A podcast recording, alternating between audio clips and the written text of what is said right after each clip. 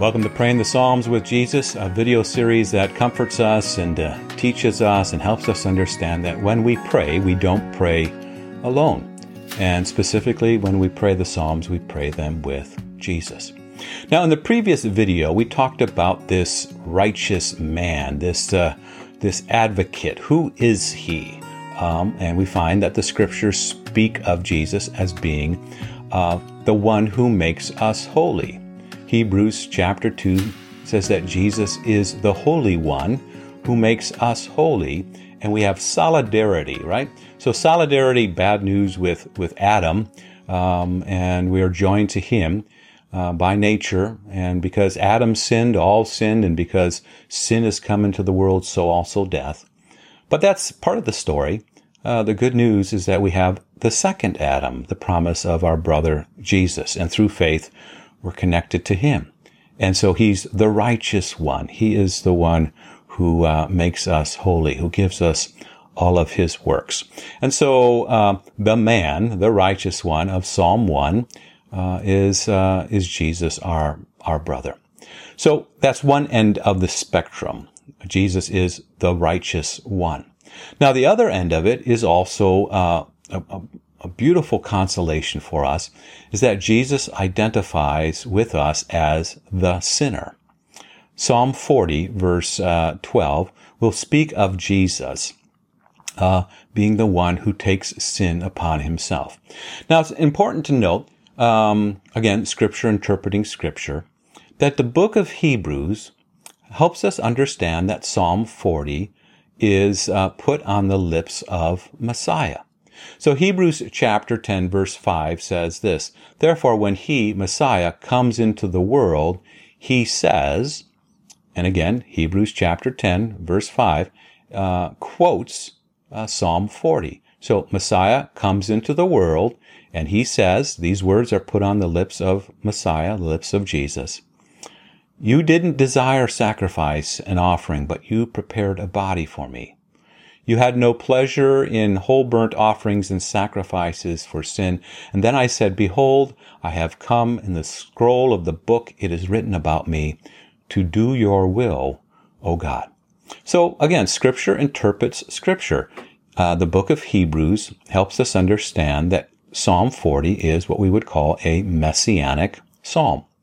Now you continue with Psalm 40 and you might be troubled then by the following words. Psalm 40 verses 11 and 12. Uh, the psalmist says, Do not withhold your mercy from me, Lord. May your love and faithfulness always protect me. And then verse 12, For troubles without number surround me. My sins have overtaken me and I cannot see. They are more than the hairs of my head and my heart fails within me. It seems that Psalm 40, if this is uh, speaking of Messiah and this psalm is on his lips, it seems as if this psalm is saying, My sins have overtaken me, uh, and I cannot see they are more than the hairs of my head. We might think that uh, this is a, a verse that speaks of Jesus actually sinning. But who is the sinner, right? Who is the one um, who commits the sin and who is the one who becomes the sin. Again, scripture interpreting scripture. We are the sinners. We are the ones who commit the sin. But Jesus, as we're going to find out, is not the one who commits the sin, but he is the one who becomes uh, that sin for us. Again, scripture helping us understand scripture, Isaiah uh, chapter 53 says, Surely he, speaking of Messiah, has borne our sickness, and he's carried our suffering, and yet we considered him plagued and struck by God and afflicted, but he was pierced for our transgressions, he was crushed for our iniquities. The punishment that brought uh, us peace was upon him, and by his wounds we are healed. We all, like sheep, have gone astray. Each of us has turned to his own way, and the Lord has laid on him the iniquity of us all. So again, who's the one that commits the sin? Well, that's us.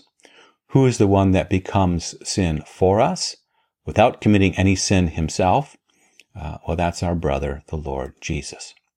Galatians 3, Paul says, Christ redeemed us from the curse of the law, having become a curse for us, for it is written, Cursed is everyone who hangs on a tree. And so Jesus, again, becomes the curse of sin for us when he dies on the cross. 2 Corinthians 5, uh, perhaps the clearest statement for the scriptures, from the scriptures for us. It says, For him who knew no sin, uh, he made to be sin on our behalf, so that in him we might become the righteousness of God. Again, uh, who is the one that commits the sin? Uh, who is the one that becomes the sin? Uh, our brother does not commit the sin. It is we who do that. Uh, but rather our brother takes that sin upon himself.